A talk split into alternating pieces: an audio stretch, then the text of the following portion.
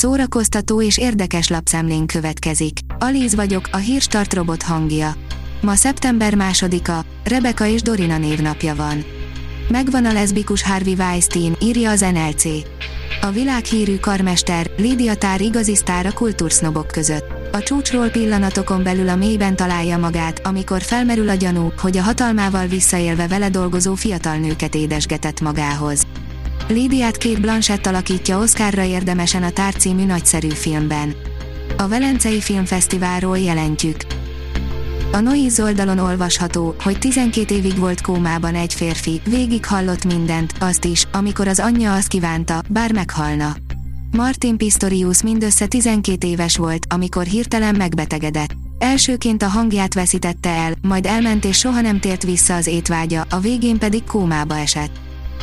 Mától a Netflixen, Stallone, Van Damme és Mel Gibson három kultfilmjét is streamelheted, írja a Mafab.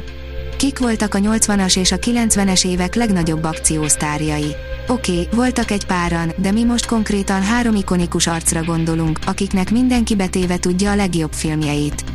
Sylvester Stallone, Jean-Claude Van Damme és Mel Gibson tipikusan ilyen sztárok, akik most a Netflixen köszönnek be egy-egy klasszikus filmjükkel. A Librarius írja, Ripov Raskolnikov, nem láttam olyan életet, ami nekem tetszett volna. Barátai meghívására Ripov Raskolnikov Magyarországra látogatott, ahol a Palermo Bugi Gang tagjaival adta első koncertjét. A magyar hírlapoldalon olvasható, hogy távol-keleti komoly zenei fesztivál a Magyar Zeneházában. Javarészt japán és magyar zenészek, mellettük pedig kínai és tajvani művészek játszanak keleti és nyugati zeneműveket egyaránt. Film készül minden idők egyik legnagyobb pop történelmi átveréséről, írja a Player. A 80-as évek végének legnagyobb szórakoztatóipari botránya volt a Milli Vanilli nevű formáció lebukása. A popduóról kiderült, hogy a lemezeiken nem is ők énekelnek, és a koncertjeiken is csak a tátogás volt rájuk bízva. Az igényes férfi.hu oldalon olvasható, hogy a Sárkányok házát sikerre vitte, kiszáll a produkcióból Miguel Szapocsnik. A Trónok harca rajongók legnagyobb örömére Sárkányok háza címmel augusztus végén bemutatták a sorozat előzmény szériáját, amely 170 évvel az eredeti történet előtt játszódik. A Blick teszi fel a kérdést, 56 évesen is bombaformában Salma Hayek, mi a titka? Salma Hayek az első latin színésznők egyike, aki sikeres filmes karriert kezdett az Egyesült Államokban, ma ünnepli az 56. születésnapját. A tíz év bölcseletet, amivel én is tapasztaltabb lettem, beszeretném építeni, interjú Rozgonyi Kulcsár Viktóriával, írja a Színház online. Aki követi a Jurányi ház történetét, tudja, hogy nem indulhat évad az alapítóval, Rozgonyi Kulcsár Viktóriával készült Jurányi látté nélkül.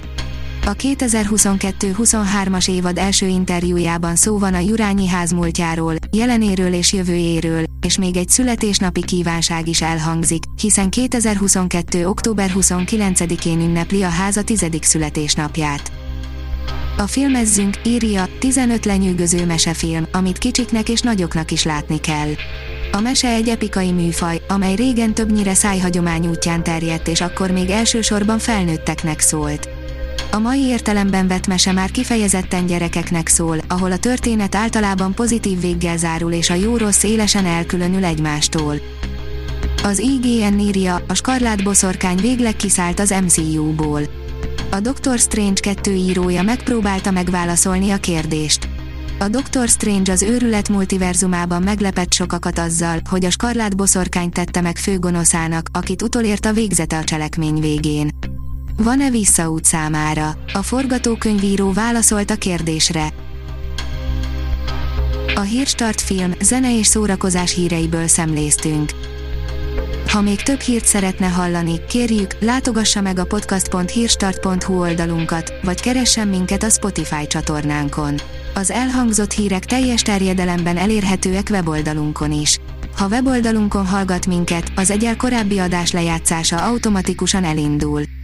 Beállíthatja, hogy az összes korábbi adás, vagy csak az aktuális tematika hírei következzenek. Köszönjük, hogy minket hallgatott!